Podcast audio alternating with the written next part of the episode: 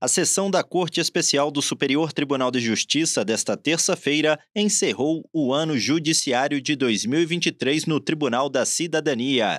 A presidente do Superior Tribunal de Justiça, ministra Maria Tereza de Assis Moura, fez um balanço do desempenho do STJ em relação ao número de processos recebidos e julgados durante o ano de 2023. Ao todo, até o dia 18 de dezembro, o STJ recebeu quase 458 mil processos, o que representa um aumento de 10% em relação ao ano passado.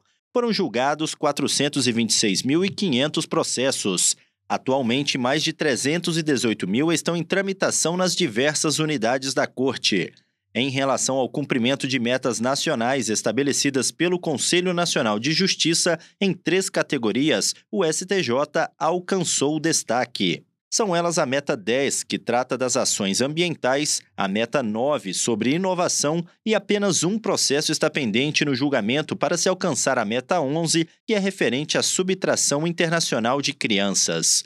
Para a presidente do STJ, ministra Maria Tereza de Assis Moura, a demanda na corte segue crescente e, na mesma medida, impõe desafios para que o STJ responda à altura.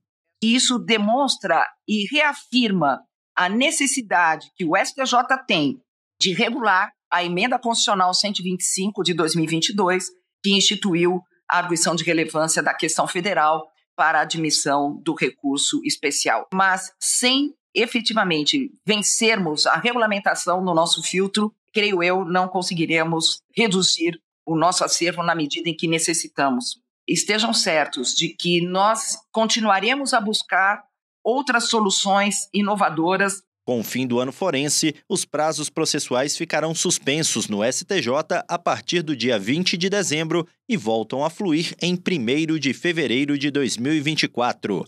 Do Superior Tribunal de Justiça, Tiago Gomide.